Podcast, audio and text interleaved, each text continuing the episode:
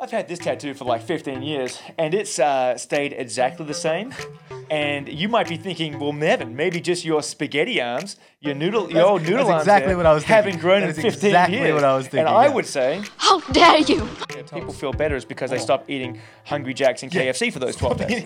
All right. I feel great. I haven't had McDonald's for breakfast like I usually do every single day in a week, and I feel amazing. That's right. Go figure. Like strength training, the more times you train in a week, giving yourself adequate recovery, the more benefit you get. So if you're training once a week, great, that's better than none. If you're training twice a week, fantastic, that's better than one, so long as you're getting enough recovery in. If you're training three times a week, fantastic, so long as you're getting enough recovery in. Okay, so that's the main thing.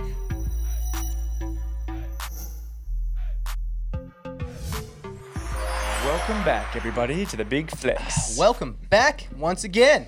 to the Big Flex, and we're going to be flexing on your questions today, people. I've been hanging out for this one. I like these podcasts. Questions and answers. You've all asked us a couple of questions, mainly people from inside of the gym. We had a board up, we wrote them questions. They're now answering all the questions. Yeah. But uh, we're occasionally going to throw some extra ones in there as well if they're good enough. So if you comment on these podcasts, which you should, but I mean, before you comment, you should like and subscribe. And then Definitely like and comment. subscribe. Uh, If you what- haven't subscribed already, just go ahead and bench press on that uh, subscribe Super easy, button. Just yeah, um, Tap it. Leave us some questions if you have any that we don't answer today, and we'll put them in the next one because we like doing these ones. We're That's gonna do, right. We're going to do a few. Um, we don't know how long this will take either. If it's really long, we might split it into two parts. Otherwise, we'll try to fit it all into one longish episode. Um, but yeah, I guess question one comes from Karen.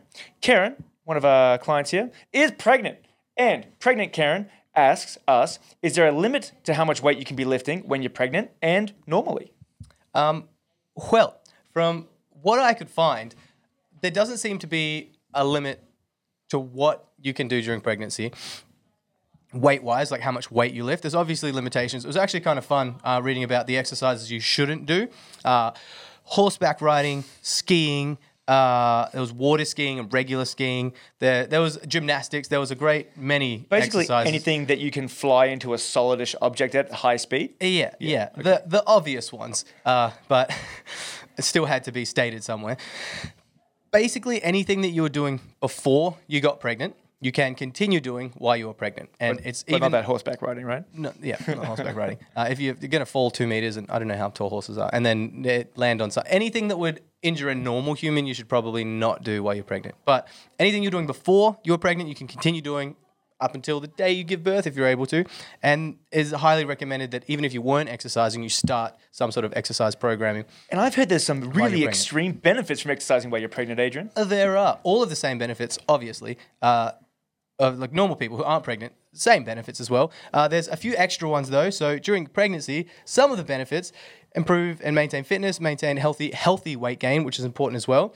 Uh, this one kind of blew my mind. Shorter labor, which is kind of cool. I think that's Uh, probably a beneficial thing. No one wants to be in uh, unnecessary pain Exactly. for an unnecessary amount of time. shorter labor, reduced pain in general, and reduced risk of a C-section as well, which was really interesting. So uh, the study that I looked at was released in 2017, so it's relatively uh, recent. And the main one of the stating facts is that the scientific evidence demonstrating the benefits of exercise are indisputable and far outweigh the risks uh, in most adults. In most adults, so these were all uncomplicated pregnancies. All right, so if you're particularly different, you're having some complications within your pregnancy, then these rules don't necessarily And consult with your doctor. Exactly, exactly. This is studies evidence that I've found online. I'm also not an obstetrician. And So- when you say online, guys, this is from um, from journal articles, not not magazine articles, um, Journal peer-reviewed articles. journal articles. peer reviewed, yeah. Uh, this was from SportsMed.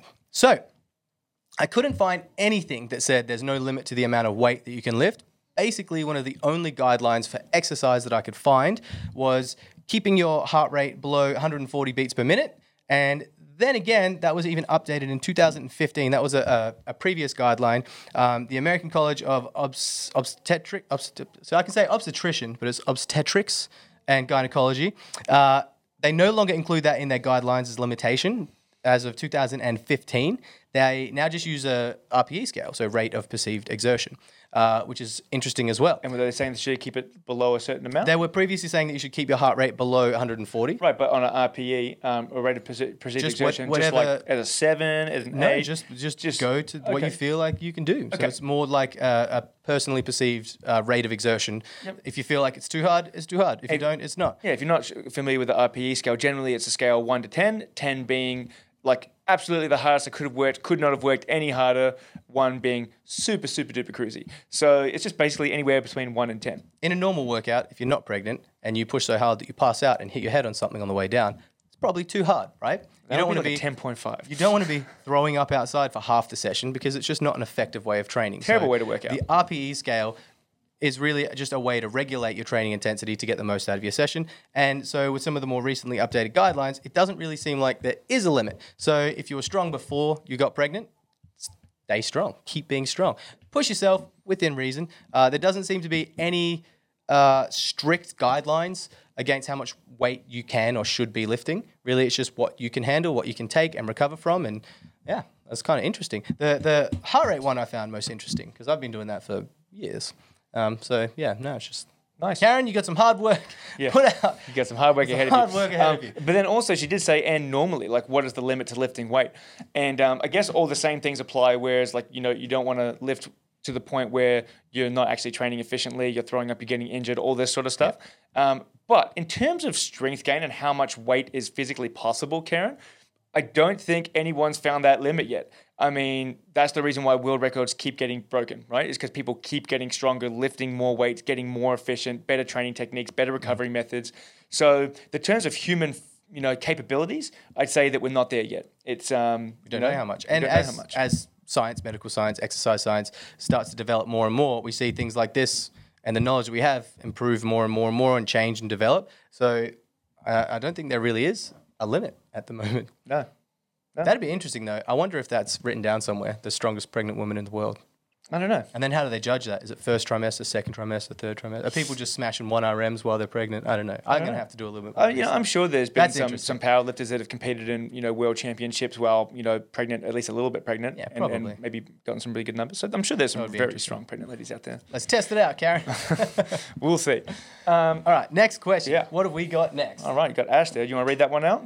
Uh, number of sessions a week for pre-menopausal Or perimenopausal women. So people going through menopause. I see. Um, to maintain bone health. All right. So bone health there, I'm assuming means BMD, bone mineral density, which we know when women go through uh, menopause, um, they drop in estrogen levels, they decrease, and they go through, um, you know, osteoporosis starts to happen, and bone mineral density decreases, which is why when women get older, they're at a, well, as well as everyone gets older and bone mineral density decreases, they're much more uh, at risk to break a bone if they fall, stuff like that. But women even more so.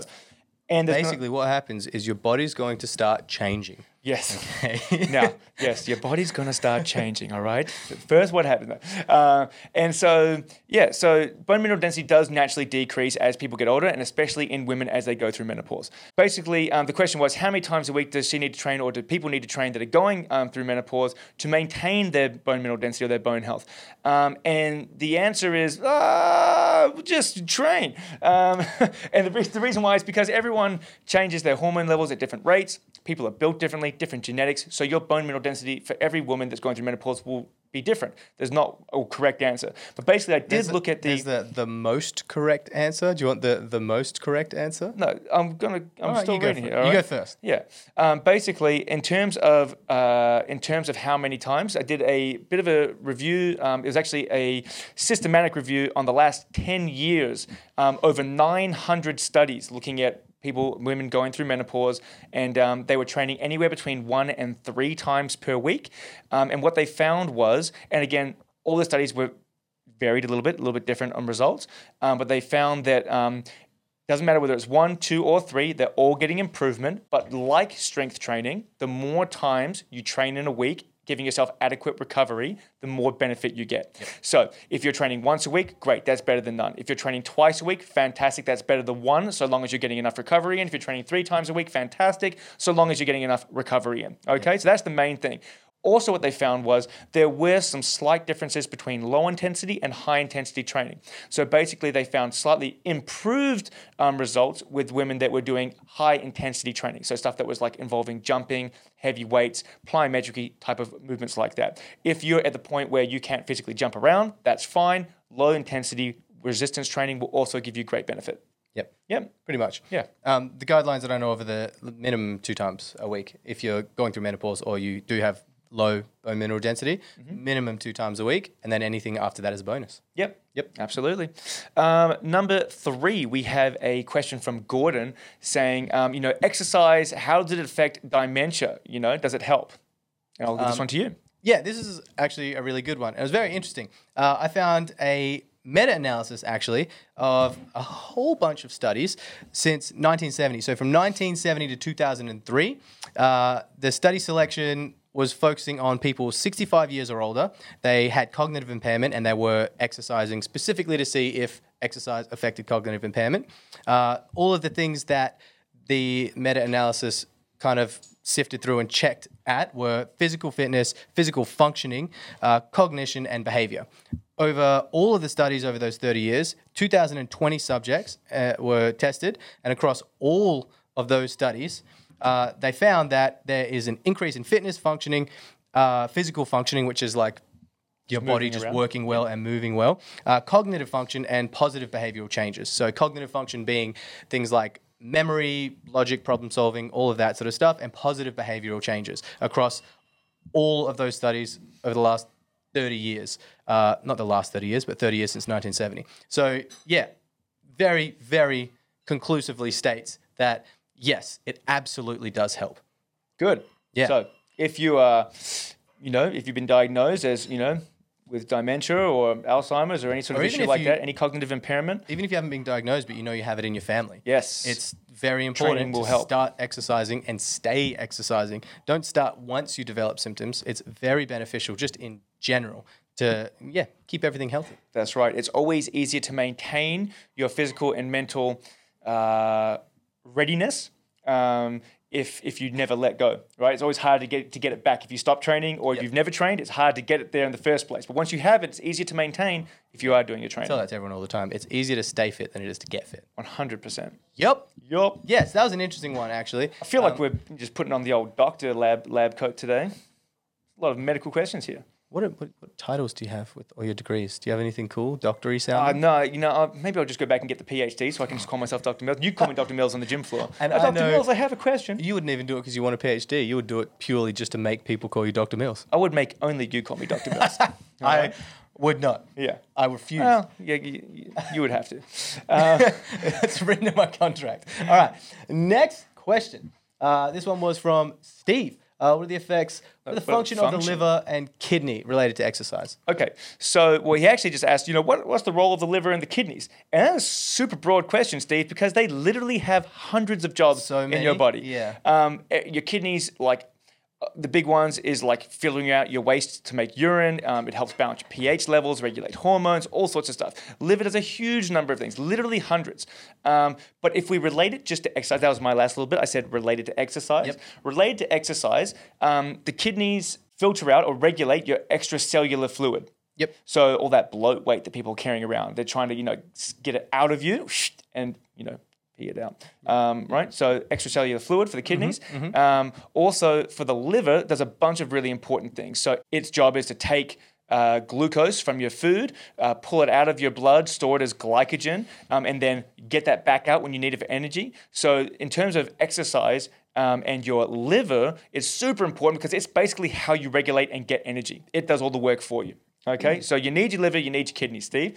Um, but too broad a question to go into all details because we're not doctors, and I don't have a you know. So, so very, that, that is a really broad question, though. I'm just Yeah. in my mind getting Vietnam flashbacks of exercise physiology. Um, yeah, so you know when your trainer's like, hey, stop drinking, it's bad for you.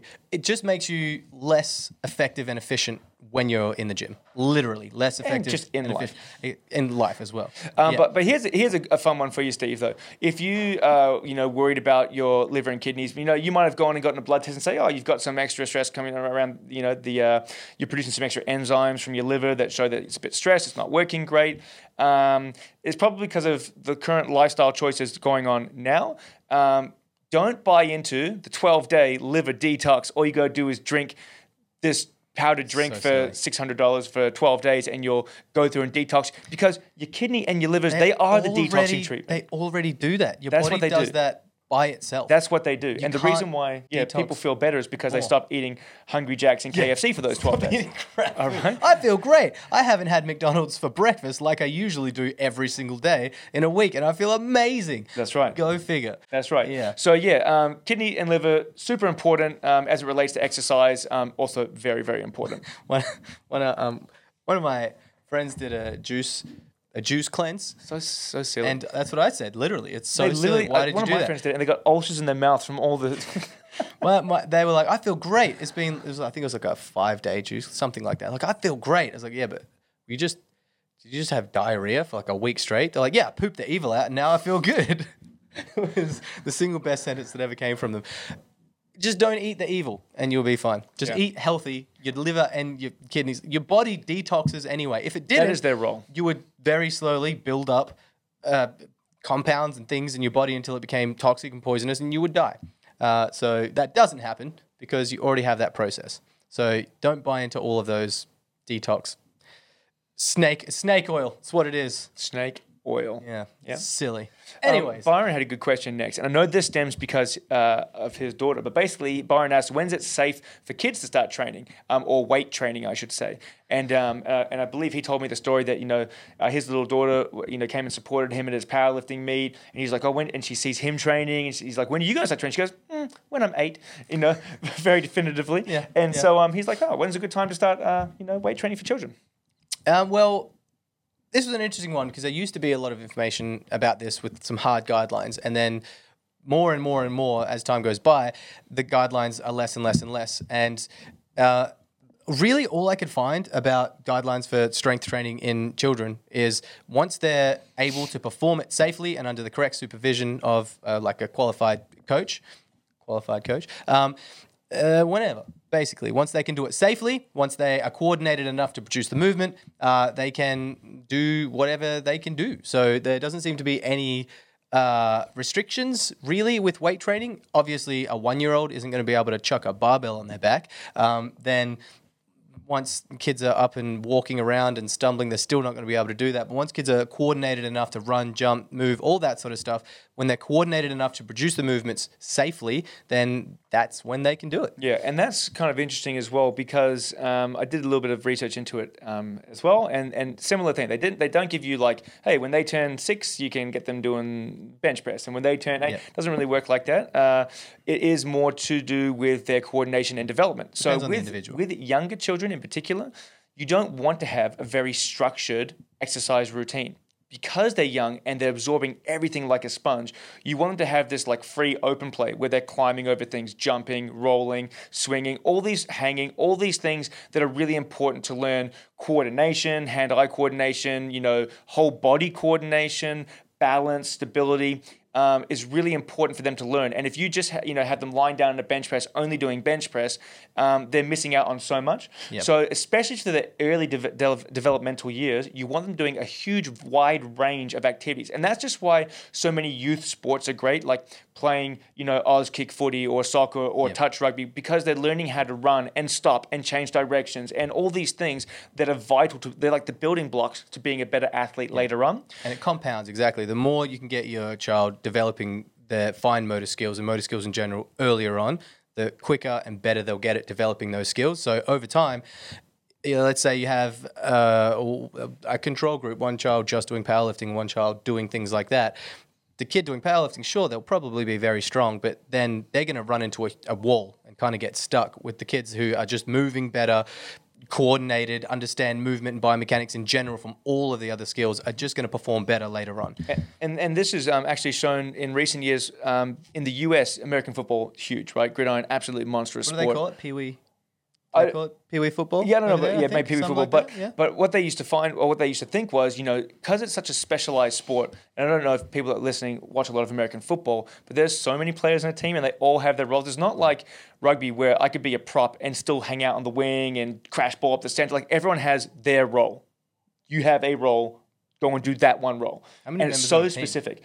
That, well, it's like a 50 man squad because they have a defense team, an attack team, they have a special teams, and sometimes there's overlap, but a lot of times individual players. Okay. Um, what they used to think was so specialized, you have to specialize from an early age. And what they found out now is more people getting to the NFL were multi sport kids growing up. So the more sport you do and the bigger range of sports you do growing up, the more effective you'll be, hopefully, as an athlete in your later years. It's interesting you say that. Actually, I was I, I watched a documentary forever ago about um, ice hockey. This a very difficult sport to develop power strength on the ice, right? And some of the strength and conditioning coaches uh, were finding that the best, most well put together athletes they were getting were from they were farm, like from farms. They're just lifting, carrying, digging holes, stuff like that. Just performed better by far than any of the other people who just came from like a normal gym sort of background.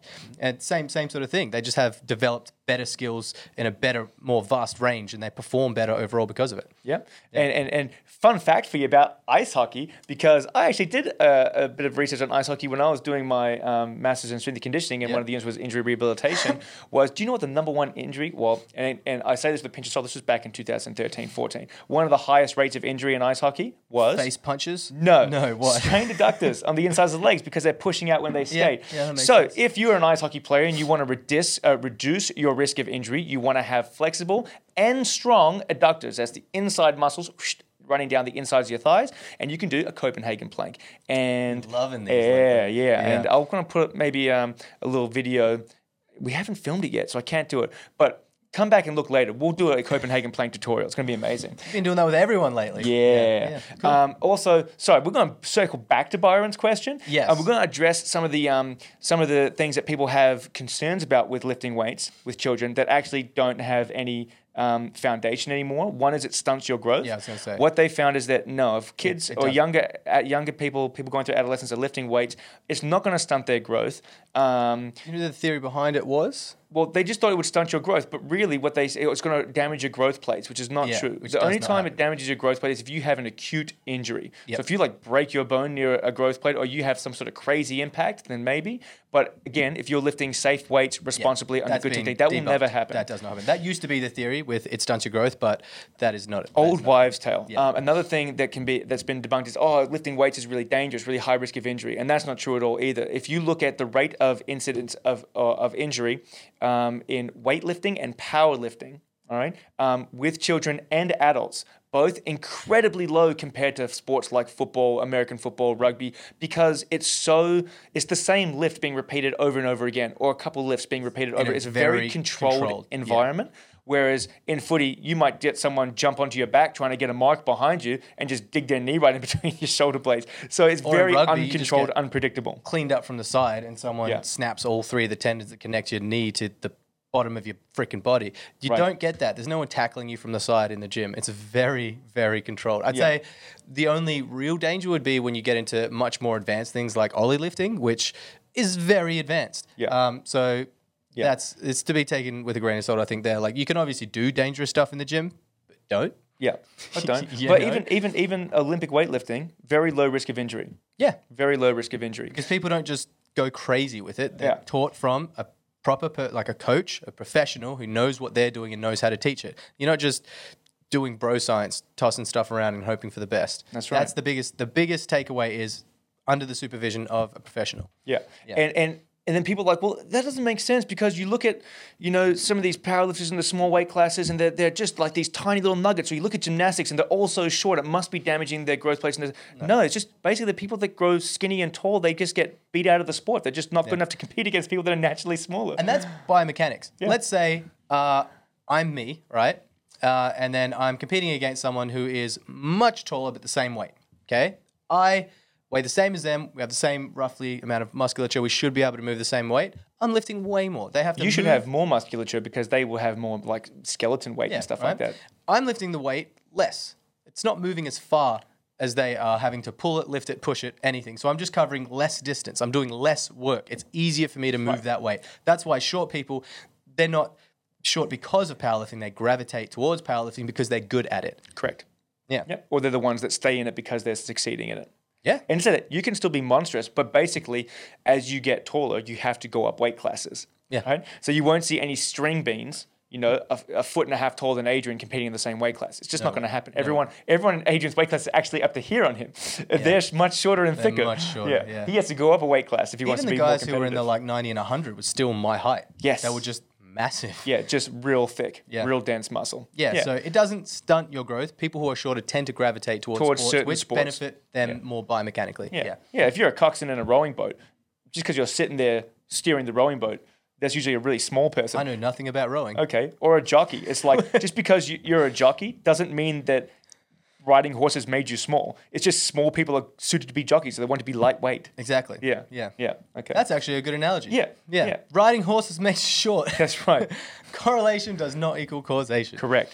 Um, we've got a couple fun questions coming up next. Ooh. Jake. We'll go Jake's first. Yeah, right. Okay. Right. Uh, Do you wanna ask it? Muscle growth and the effect on tattoos. So, does I think he the, what he was asking was just getting jacked affect like stretch tattoos? Will it stretch out your tattoo? If you get really jacked, like massive, like if you get a tattoo on your arm and then put on 40 kilos in a year, yeah, probably. But then you'll just get stretch marks everywhere because of that. Yeah, I Um, doubt it's gonna. And let me just say this, Jake.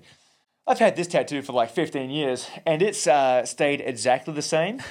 And you might be thinking, well, Nevin, maybe just your spaghetti arms, your noodle, your old noodle that's exactly there what I was thinking. haven't grown That in 15 exactly years. what I was thinking, And I yeah. would say, How dare you! but all right.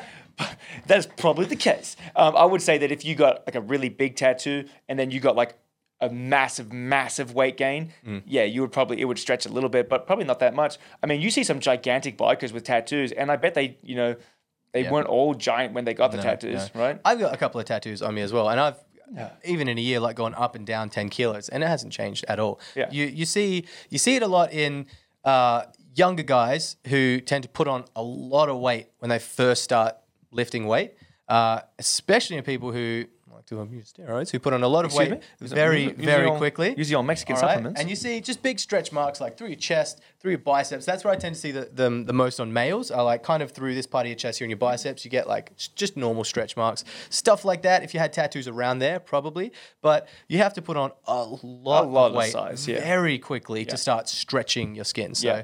Yeah. Um, the secondary to that was when should I get one? And uh, and his mum also trains here. She saw the board and she goes, "Well, it doesn't matter, Jake, because you ain't getting one." So All probably right? probably when So you- the answer, Jake, is uh, not anytime soon. never or just get one on your butt where she'll never see it. Hey, man, we do not condone secret tattoos from your mother. Now, I do. well, What? Jake, you're, gonna- you're gonna check no his butt? tattoos. Check his butt daily. That's how Hey, you're gonna find out. oh That's weird.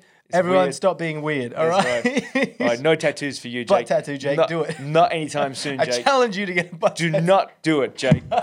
Um, All right. then Brooke, one of you, Brooke. Brooke this was savage. Actually, I did not expect this from Brooke. Brooke is lovely, and every now and again, Brooke is lovely. she is hilarious. Uh, her question was. Her question was, um, will I get better gains if you have a better sound system in the gym? And the only thing I have to say to that, Brooke, is if I turn my sound system up, I won't hear you talk. So that's what we're going to do. next time she trains. Next time she tries, just turn when it she so loud, she's going to, well, I, and we just won't be able to hear what she says. How Um, dare you, She thinks that she she she believes that your sound system doesn't have enough bass. doesn't have enough bass. Yeah. What are we? Going to some sort of rave? Need I your mean- doof doof? If we wanted to, why not? How dare you, Brooke? How dare That you? was pretty savage. Uh, but Our sound but- system is is ample, an ample sound system. It is. It is, but I think it does make a, a big difference. You got to have a good sound system in your gym. It makes it makes. But it gets so loud. We could literally turn it up and not hear anyone talk. maybe It was so loud. Ask the massage therapist how to put a sign on it She saying, did actually, "Please be yeah. considerate when I have clients. Don't go crazy with the music because it, it's a great sound system, bro. Well, there you go, Brooke. You'll have to take it up with management. You've hurt my feeling. You've hurt my feelings. All right. There's a suggestions box. It's in the bathroom in, in the bin. Just write suggestions on the toilet. There it is. Put it in there. Yeah. Uh, okay, and then Blake's got a good question. Yeah. Why am I so much stronger than Jared? Yeah, and uh, the reason um, That is uh, a good question. Blake Acid. So Jared, Jared uh, used to be be like in here all the time, lifting heavy, and then he like was doing different things and doing a bit more mobility and hanging out and all this sort of stuff and focusing on jujitsu and uh, getting in shape because he's like passing his military test, That's fitness right, tests, yeah, and yeah. everything. And uh, and Blake has just been old dark horse Blake here. So Jared's best squat was a 175 with knee wraps and a belt and and lifting shoes. Um, old dark horse Blake here, just uh, been plotting away at it, just like Just low key coming in every Tuesday by night. bit, yeah. He's, I'm trying to convince him to train more than once a week, and he actually need to. he doesn't because he, he squatted. We say th- he squatted raw dog, which so basically in his running shoes, no belt, no was it. no wraps, nothing. Squatted a 180, like pretty Yeah, it comfortably looked too. very He's going to be in the comfortable 200 club in no time flat. So, as for the answer to that question, um, why am I so much stronger? It's all about heart. Exactly. It's So, all about heart, Jared. I used to train Jared a little bit, and he was very inconsistent. Busy lifestyle, getting ready for the, the, the military, all that sort of stuff as well, right? Just just wasn't training very consistently at all. And he would say, it's all about heart. It's all you need. It's all about heart. He's asking, he's like, I'll go do this beep test. What do you have to get? I don't know. Have, have you tried? No, I haven't. You, know if you're going to get it. It's all about It's all about heart. To his credit, he smashed it. Yeah, he did. Yeah, he did really well. But it's the consistency. So Jared just tries very hard, but trying hard and training consistently over a long period of time is very different. Yeah. So it, Blake has just been, like you said, slowly plotting away at it, coming in every Tuesday, once a week, and now he's smoking Jared, and that's why. Uh, it's all Now, about heart. In, in saying this, he's got a long way to go on his deadlift. Right, Jared Sure. was pulling 220 plus on his deadlift. yep. And so he's got a long, long way to go there. Young so do you Blake, reckon just instead of squatting once a week now, deadlift once a No, week? no, no, no. We got. I want to get him in the 200 club. He's going to get Yeah. the 200. I told him he has to get a belt at some point. Um, Oh, yeah. yeah. You got to Yeah. get a belt at some point. I'm trying to convince that, him. That 180 looked easy, but that's that's that's why very consistent over a long period of time That's right. Yeah. And a little bit of heart. and a little bit of heart. A little bit of heart. Um, Andrew had a couple of uh, questions. He had a two-parter. Um, he had one that was just our thoughts on something, and the second one is a bit more of a, uh, you know, health and you know related question. But the first one was Dmitry Klokov, um, who we've talked about before on this podcast. Um, is a, a was an Olympic weightlifter, um, incredibly strong, incredibly strong behind the head presser, and uh, he's made the move from weightlifting to CrossFit. And I think he's trying to become a champion in like the masters division of CrossFit. And he goes, "What are your thoughts on that? Um, why do you think he did it?" And I think I don't know if you have an opinion on it too, but he's one of those ultra competitors, um, Andrew. Like Klokov is is just a savage, and he's already sort of conquered the world of weightlifting, you know, as far as he could, and. Um, He's not going to be going to the Olympics and winning gold medals anytime, you know. Now it's he's that part of his life is behind him, but he's still a weapon and he still wants to compete. He wants to be the best at something. So, CrossFit has a big Olympic lifting component to it. Um, so if he can get fit enough, he's definitely got the strength and power to crush all of the strength part of the lifts. Um, I think that a lot of a lot of what makes a CrossFit athlete a CrossFit athlete is just the mentality because they do so many different disciplines. It really, a lot of the time, comes down to just doesn't matter what you're physically capable of, is how hard you can push yourself. They do some crazy stuff in the CrossFit Games. Yeah. So. I think he has that. He's definitely a crazy person. Yeah. And he's strong and fit enough to compete. So I think it's just another way for him to stay competitive for a very like long time. Yeah, you know, Yeah. he just wants to challenge himself, Yeah. and so yeah, I think he'll do very well. Um, I think I think he's competing. I don't know if he's competing in opens or like in masters, but he'll do well sure, yeah. wherever he goes. I think he's a bit of a savage, just all round savage. He's a savage. Yeah. Dude's crazy. And then the second question was uh was about sleep tips for bad sleepers. Uh for that one, I'll actually leave this. Yeah. So I can uh, link it right here, right now. Do it. Yeah, you can see it. It's um, episode that I did on the Strength Institute podcast uh, with Dr. Ian Dunican. He's a PhD sleep scientist. If you haven't watched it already, go and have a watch. It's really interesting. It's um, he has a huge amount of helpful information um, where he breaks down sort of what a sleep cycle is and healthy habits. Um, what did he call them? He called them good sleep hygiene. I think is what he called them, um, which is just like good practices to, to, to do to get better sleep. Um, and so, just to name a few, but definitely go back and watch this. Uh, your bedroom should be for two things only: sleeping and sex, is what he says. All right, this is a PhD I sleep thought it was scientist. sleeping and eating. Damn it. No, sleeping and sex. So basically, there should be no electronic equipment, maybe an alarm clock on the other side of the room, as long as there's not light coming into the room, right? So the bedroom should be for sleeping only. If you're used to being in your bed, playing on your phone, doing all this sort of stuff, watching TV, if you have a TV in your room, terrible. that. It's going to keep you awake. Also, he suggests for up to two hours before you go to bed, you're trying to decrease the amount of stimulus you're getting. So no video games, no computer games, no action TV shows. all right. Oh, if you are hyping everything up, it's very hard to turn it back down when it's time to go to bed. Yep. Okay. I Um, don't mean to bash on all of the other Strength Institute podcasts that you've done, yeah. but out of all of the ones that you have done, the sleep one, the one that you're talking about, is by far the I've found out the most interesting and the most helpful. Very interesting. The other ones are great, but the sleep one was really interesting. Okay. Yeah, Yeah. I personally. Well, it's, a- it's a popular it's a popular podcast. Um, also, a couple more sleep um, good sleep practices. Uh, there could be supplementation.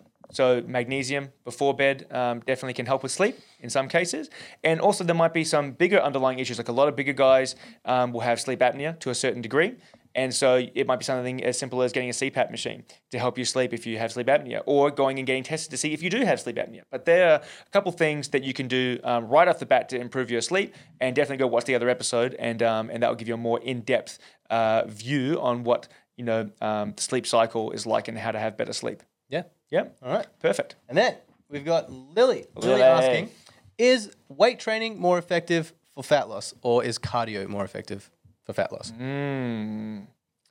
It seems like Nevin and I disagree on this. Well, we might have some common ground. All right, I'll go first. Weight training's better. Cardio is better. Right, there we go. All right. Cardio is better. Uh, why? Well, let me give you let me give you a, a stellar example. Yes. Okay, if you watch the marathon runners at the Olympics, Mm-hmm. okay, let's pick a high level event because I ran a marathon. You know how that goes, and I was a little bit thick around the uh, midsection. Easy too, right? It was easy. Um, if you're looking at high level marathon runners, Yes. or any endurance athlete, so triathlon, marathon, right? Yep. they do not have an ounce of fat on them. And Okay. while they might do some weights, the vast majority of their training, and because it's shown that you know by increasing strength in the gym helps with uh, economy when you're doing your endurance sports. So they do, you know, high level guys will do some gym, um, but the vast majority of their exercise is endurance, cardio work, right? And there's not an ounce of fat on them. Now, take the other side of that. Who does the most weightlifting? Weightlifting. power lifters, weight lifters, right? And if you go to the heavier divisions there, not so much the light divisions because you have to be, you're trying to be as you know as heavy as possible in mean the like the lightweight open class. categories? Looking Yeah. at not even the open, like even some of the guys that are in like you know the 90s and stuff. There's pretty thick guys there Mm-hmm, as well. Um, but you look at the open weight people, they are there's a lot of fat hanging up there. All right. Sure, sure. So I, I understand your example. However, that's not really answering the question, right? So let me give you, let me give you a bit of a hypothetical here. So Please. the question is, uh, weight training more effective or cardio more effective for losing weight? Mm-hmm. Uh, well, let's say you're not training at all, right? And you want to lose weight. You do cardio. One person does cardio, another person does weight training. Now, what, who's, what is more effective at losing weight? Yeah. right? I would argue that sure, cardio is effective, but I don't think weight training is less effective. I think it's as effective Okay. I would disagree. Basically, because Yeah, I okay. think it's less effective because when you do cardio, for example, there are aerobic effects. You increase your cardiovascular capacity, uh, but there's not much of a resistance component. When you do resistance training, basically when you burn cardio, when you do cardio, you just burn ca- burn calories. When you're doing resistance training, you're literally building things in your body to make you more effective and more efficient at doing those same things. When you do a weight training session, you recover, you build muscle, and then you use that muscle. You've got more cells in your body burning more calories, right? So you burn calories during the session, you burn calories in recovery after the session, and then you become better and more effective and efficient at burning calories later. So it's not necessarily doing one RMs, but you can do some high intensity weight training mm-hmm. that will get you, I feel like, better effects long term, even not long term, than better. I would say similar, uh, specifically for weight loss, right? I don't think it's more effective or less effective. I think both, either either, you can use to as effectively lose weight. I agree that you can lose weight by doing training. And let me just say this as a caveat over the top of everything is that I think that if you're trying to lose weight, you should be doing a combo of both. Absolutely do both, If you had to pick one or the other and your goal is just to lose weight, I think cardio is the answer. And let me explain my reason why. As someone that had that little stint where I was running a lot to get up to the marathon distance, Mm-hmm. Yep. I know exactly how many calories I was burning per hour. Yeah, it was crazy. And I know exactly how many calories I burn when I do a gym session. Mm-hmm. And where the goes, because when I was doing crazy heavy lifts with bigger breaks, Yep. I've also done general strength training. I've also trained for strongman. And I'm burning half the calories in the same amount of time doing weights than I am doing a run. But when you were running, you were, you were running a marathon. No, but this is- this is my gonna- training. Most This is people my aren't training. gonna So- run a marathon to lose right? weight. But what I'm saying is, this is in my training. It, that's an hourly rate. So me running for an hour would burn over a thousand calories, a little over a thousand calories, Mm-hmm. right? Um, it's scalable. If I was doing a half hour run, a five k run or a six k run, I would burn five, six, six fifty calories. Yep. But if I'm doing it the same duration of time in the gym, Mm-hmm. doesn't matter whether I'm doing the heaviest that I can do for low reps or more reps or strongman. Um, I'm not burning the same number of But calories. you're talking about like high intensity strength training, right? You're not Yep. talking about high intensity training. So not necessarily heavy lifts, but what Mm-hmm. about just resistance training in general? You can set up some really high circuits. intense yep. circuit I training. would I would training. argue that um, that circuit training is a form of cardio. It's it's cardio training. So what what defines cardio? Does it have to be a run? Does it have to be body weight? Does it have to be swimming, or can it involve weights? Yeah, they Well, can, cardio, cardio- can involve weights. Okay, So if you're yeah. talking about, and I think what Lily's probably, and I, I could be putting words into her mouth, but she's training for powerlifting meet. I think when she says weight training, she's thinking more about what she's doing, Yeah. not CrossFit, Yeah. as opposed to you know going for a run. So I guess the answer is it depends. Depends on what style of training you're doing. Yeah. So definitely a mix of both. Like circuit training would be a good a good uh, example of that. High intensity interval High Mm-hmm. training. intensity interval training. You can burn a heap of calories doing that. lots of resistance added in there as well. Yep. Um, to make sure you're getting the best of both. But yeah, that's I, But what's the number one most important thing when you're trying to lose weight, Adrian? calories. Calories and nutrition, Yep. right? It all comes down to calories in versus calories out. It does. So It if does. you are eating uh, a good amount of calories for your size and weight of where you want to be, um, you know, it all depends on where you're going to burn Yeah. the calories most, whether it be cardio. Are you willing to sit on that cross trainer for an hour, or are you going to train for maybe an hour and a half in the gym to make up the same amount of calories? It's whatever you're going to burn most on. People ask me that so much. If you haven't uh, checked out my Instagram account, go to my Instagram account and look at the the before and after Coach picture Badrian. I posted uh, a little while ago. Uh, I lost. I wanted to lose about 10, 11 kilos. We talked about this in some of the previous podcasts as well, and get my body fat down low. And I was about five or six percent body fat for like two years without trying. Carnivore it was great. Um, I counted every single calorie the whole time. I was very, very strict with my diet because I hate cardio. I hate it with a passion. I never did any. What cardio do you do? What do you do for your abs? I don't. I lift weights and I eat well, and that's it. You can get to whatever shape that you want. You don't have to do cardio. Just eat better and don't do cardio because it's the worst and it's stupid for stupid people. I don't like cardio. All right, Which is fair So enough. you don't have to. If you want to burn a lot of weight, uh, uh, lose a lot of weight very quickly. Obviously, increase your output. Do everything that you can, but you don't have to do cardio to lose weight. Also, another really big part of why I think that you should do weight training instead uh, is because if you do cardio, you look the same, and that's it. You just lose a bit of weight. If you do weight training, changes your physique, and you look better as well. So, from an aesthetics point of view, I just think weights is better. Weights are better for that for that as well. Yeah, for- for everything. 100%. But calories in, calories out, I think is the deep underlying answer there. Okay. Um, Um, Jess what's, is a what's- real what's interesting more effective? I think that uh, both would be more effective. okay, I think yeah. If you were to say what's more effective, I would say whichever one you could do that burns more calories and that you would do consistently. Yeah. Yep. Yeah. Cool. Yeah. All right. Next. Jess. Is tendon thickening from injury always bad? Right, and that's a great question. I know Jess had a lot of Achilles tendon issues when she was a bit younger, Mm-hmm. um, and she probably has some uh, tendinopathy there where it's thickened up and scarred up a little bit, Mm-hmm. um, which is pretty common. You see people with tendon issues have tendinopathy. Now, let me just give you a couple of definitions here. Tendinitis, itis being inflammation. We're not talking about that. That could just be from like jarring up your ankle and, and you have, or like overstretching your Achilles and you have some inflammation in there. We're talking about tendinopathy or tendinosis. Very similar. It's basically So what is tendinopathy? um, it's it's the degeneration of collagen proteins in the tendon, which make up like ninety percent of the tendon. Yep. Okay, um, and tendons are very like, elastic and very nice. Now, the reason why I think she asked this is because we we know and we're talking about um, muscle and tendon stiffness, which is one thing. And also the cross sectional area or the thickness of your muscles and tendons. So, uh, I think research for quite a while has shown that if you have a bigger muscle cross sectional area, which is like the, the girth of your muscle, um, you have more poten- you can store more potential energy. You have more potential to build strength, all right, and power. Same with a tendon. The thicker your tendon is, assuming it's a healthy tendon, assuming it's a healthy tendon, um, it, it can store more elastic and potential energy. Okay, um, not so much when it's thickened because of an injury. Basically, the tendinopathy just means that degeneration. And what degeneration means, it could be scarred up, there could be scar tissue in there, it could be a lot of inflammation in there as well. Um, there's a huge number of things that it could it, that could cause it. Um, it could be from an acute injury or an overuse injury, like if you've torn your Achilles tendon or if you, you know, have issues like a repetitive stress issue going through there. Um, you can get this tendinopathies um, and it thickens up, um, that is is not good. That's not good. So no, th- I guess the answer is if it's thickened up because of an injury, it basically means the the, the proteins that are in there they're degrading. They're not as good quality. So you're higher risk for injury. They can't produce as much force. This was an interesting one. I remember doing. Uh, I, I've wrote a paper on this at uni actually. The tendon specifically to do with tendon thickness and plyometric work. And tendon thickness is very very important. You can train that a little bit. Um, you can train that, and it's very very useful. Tendon thickness in general isn't great because usually tendon thickness in general is like from something like an injury or like lack of range of motion isn't great. So if you're trying to specifically train for that, yeah, it's great.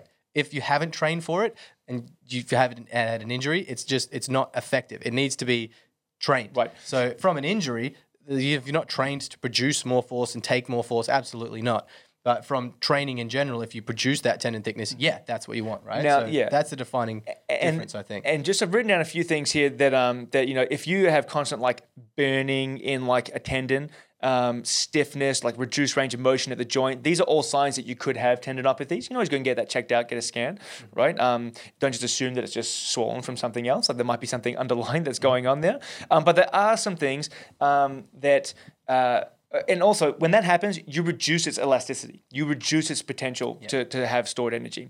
Um, it hardens and thickens. It's not good. Um, you can do things to improve it. You can get massage. There are some surgical interventions to remove scar tissue. You can do like platelet rich, platelet rich plasma injections. There are certain things, stem cells, that, that can actually help reduce or reverse um, the, the, the, the issues that you have with tendons.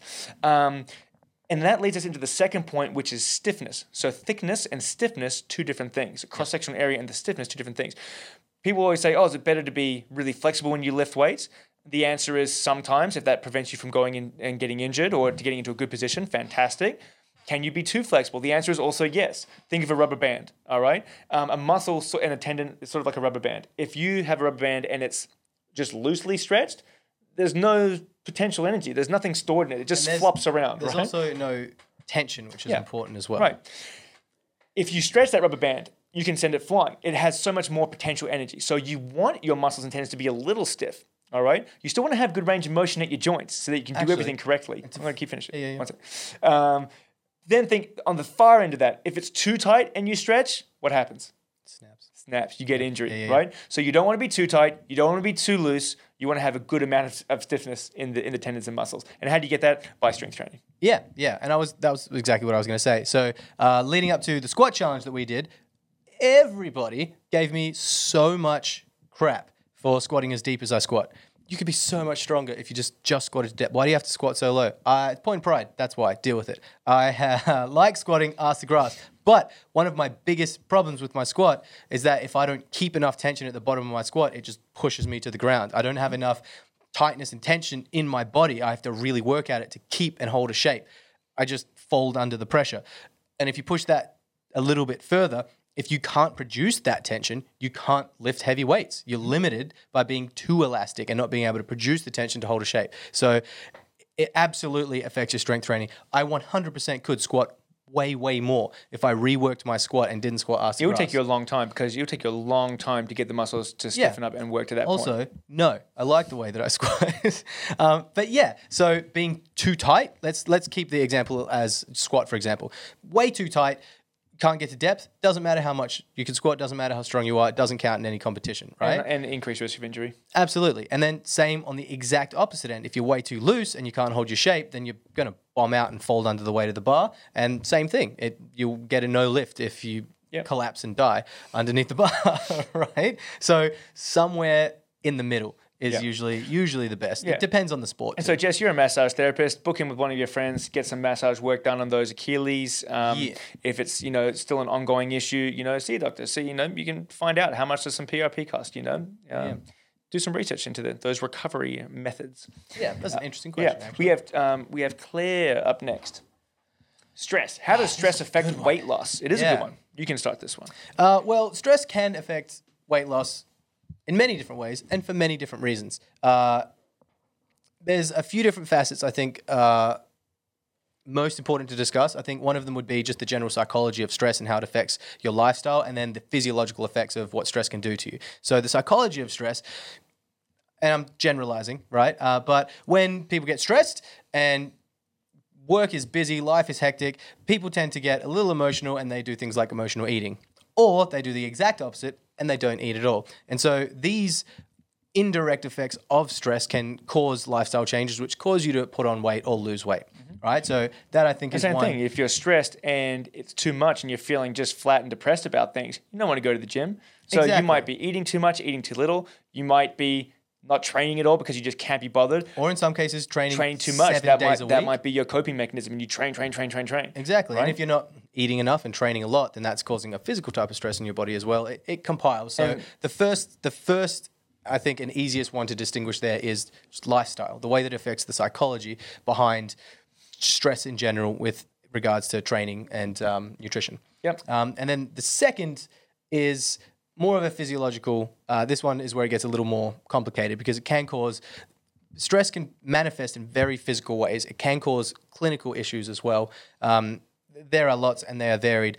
Uh, a friend of mine got stomach ulcers because he didn't like his job. It can manifest in very physical ways. Yep, you can get stomach like, ulcers. adrenal fatigue, all sorts of stuff that can happen. Uh, and there, there's lots, and I don't know enough about them Yeah. to state them specifically. or So, yeah, but them, basically, yeah, um, you know, stress can, like you said, manifest physically in the Yeah. t- in the form of like ulcers. It can actually decrease your metabolism. We were having this little debate beforehand, Yeah. saying, "Oh, people will eat um, a deficit and put on weight." And when I was like, "It's not really a deficit if they're putting on weight," he's like, "Yeah, but it's a low amount. It would be a deficit for someone else." But yeah, but the, the answer is, if it's affecting you hormonally, Yep. then you need to go and see an endocrinologist Yeah. and get that sorted out because um, it can- that's an issue. it can cause issues that will slow down your metabolism or speed them up. Um, and that can really, really mess with you. And just a stressful lifestyle that you don't keep in check can develop into something more serious. So it's good to stay on top of that Yep. and not ignore those. And they have the hormone called cortisol, which is called the stress hormone. Yep. And so people that are stressed usually have elevated cortisol levels.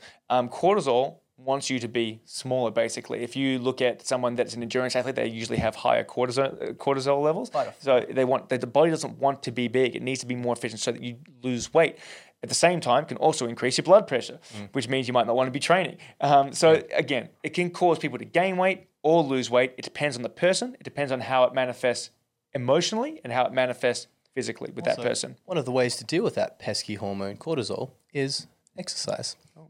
Yeah, exercise releases good hormones in your body, which can help to catabolize, break down that hormone in particular, uh, which help with stress in general. That's why one of the main things that people report when they first start exercising is increased mood. Um, Increased high- mood, sir. increased mood, high energy levels, better sleep. Those are usually the three things that everyone say. Yeah. Um, uh, all of the time, which is great. So, uh, yeah, exercise and nutrition. You, it's the answer to everything all the time. Just It really train is. regularly and eat well. Yeah. Uh, and yeah, you'll probably just be fine. But Well, yeah, that's a, that was a very interesting one. the- Talking about training one. regularly and eating well, that sort of brings us to your question, which is bodybuilding healthy? Um, because- I, I actually, I'm just asking you that because I know my answer.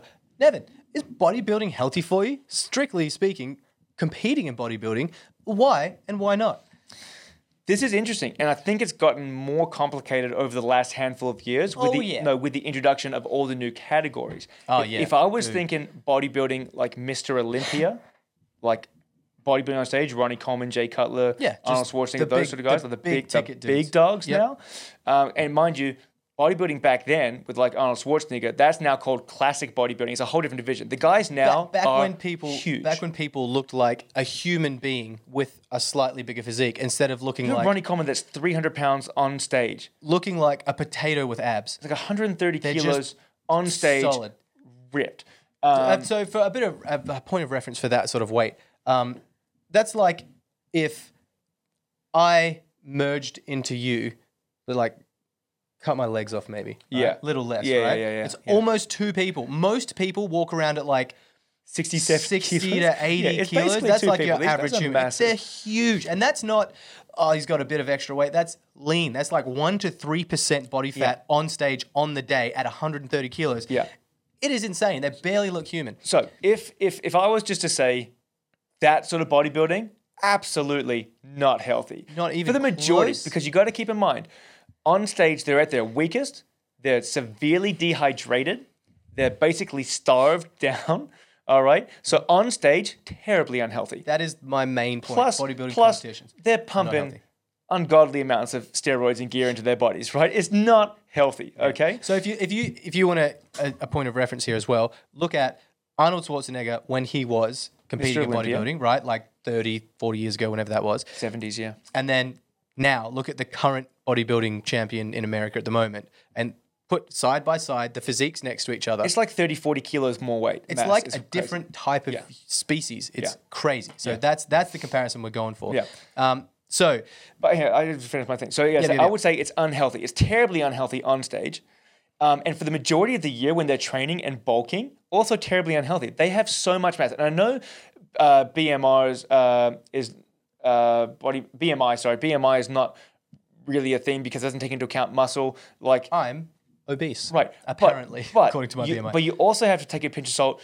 If you're a lean 150 kilos at five foot 10, you still have to, your body is still handling all this weight and trying to keep up. And I, I guarantee you it's putting stress on their organs. A good example of that actually is Ronnie Coleman isn't competing anymore because his back is ruined. Oh, he's actually crippled. Yeah, he's had the so many surgeries. The weight of his own body has destroyed his spine. Yeah. That's how unhealthy it can be. It's basically the polar opposite of morbid obesity. It's the exact opposite of that. It's not good for you Yeah. for many reasons. Um, and I would say when they're bulking, they're eating just a huge amount of food, a huge amount of supplements. So I would say in that case, it's not healthy. If you now, circling around, look at the new divisions like men's physique, a Yeah. lot more healthier because they're not going for mass and size.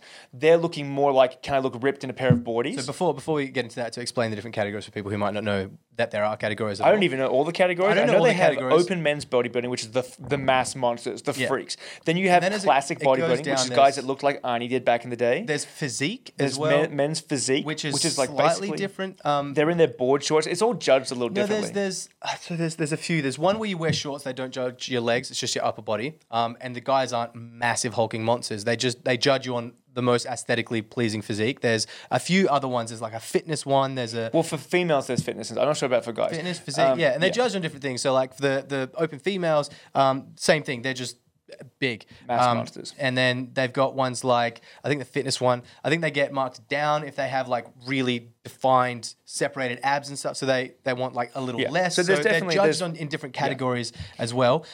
Still, still though, I'm strictly speaking about let's let's look at it from a performance point of view. Well, any yeah. of those people in any of those categories on stage at any one point in time couldn't run a race against me if I was running on one leg Yeah, because yeah. they would all cramp up and fall over. Yeah, yeah. So on stage, no, unhealthy for everyone. But I still would say the smaller divisions, like the men's physique, where they're just using board shorts, they're they're more or less pretty lean all year round and eating pretty clean for the most part of the year as well. They're not mass monsters, so I'd say their nutrition's probably pretty good. They're not carrying a crazy amount of weight on their body. They're working out regularly. I would say that on stage, obviously they're compromised. And I would say if they do do bulks, they're a little compromised. And if they're pumping a huge amount of steroids, they're compromised. I would I would still have to say that uh, just a hard no that bodybuilding competitions in general. I would say in general, unhealthy. anything that you do where at the point of competition you're at your weakest is probably not great. Even powerlifters doing massive weight cuts. You on the squat challenge cut nine kilos in less than two Yeah, days, yeah, right? yeah. Yep. You squat ten I kilos less than your max. You're still squatting 260 freaking kilos. Still performing really like performance wise, your performance was less, but you're an athlete competing at an athletic level Mm-hmm.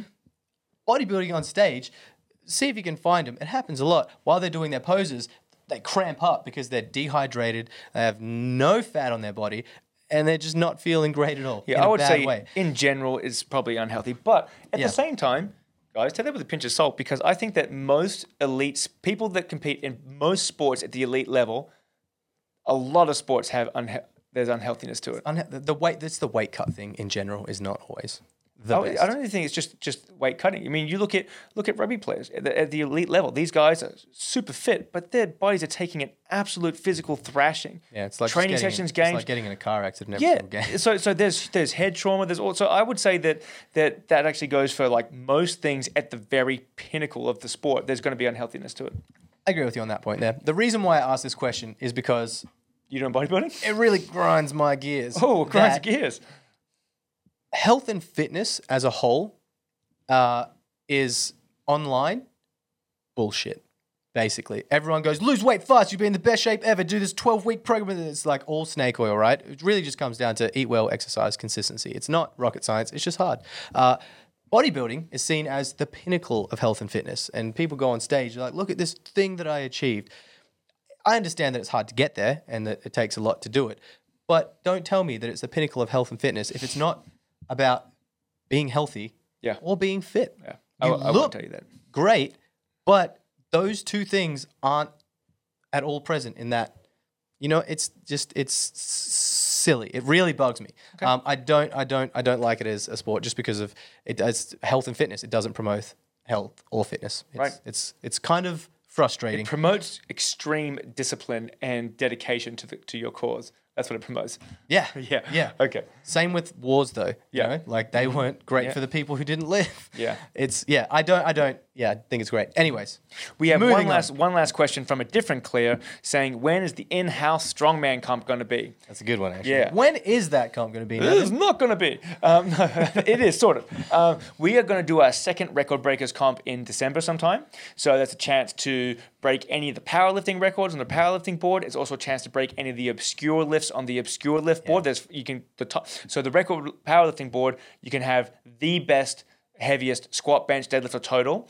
Um, for your gender and weight class, the obscure lift board is five lifts. We have a uh, well, four lifts and a jump. We have a- Variations of all the main lifts. variations of all the main lifts, and the top five for men and top five for females get up there. So Yep. it's a chance for the, those people to come in and, and try to break those records. That's going to happen in December. That was the first one that we did was actually really fun as well. so much fun. I was cooking up a barbecue in the rain outside, but it I was still that. fun. Yeah, yeah. Um, so we're going to run that in December, and what I would like to do either in November, maybe December as well, is do an in-house strongman day. Not so much a comp Claire because too many people don't know how to do it. But between Adrian and myself, I'll get Megan and some people that are a bit more experienced in strongman. Um, I might get Dan Macri and reach out to a few other people like that to come in and actually show and teach people that are interested how to do a log press, how to load a big sandbag, how to run the yoke, how to do the farmers, and we might just do a little bit of a friendly inter inter house thing, you know. Um, but yeah, nothing nothing competitive on the strongman front, but I definitely am keen for a day to teach everyone how to do stuff. Yeah, and I mean, I guess it just depends on who comes on the day, and if a few people want to compete, then who are we to stop them? That's so right. if enough people turn up and there's enough competition, sure, I'm why not? coming for you, Adrian. Okay, I will never beat you at anything strongman related.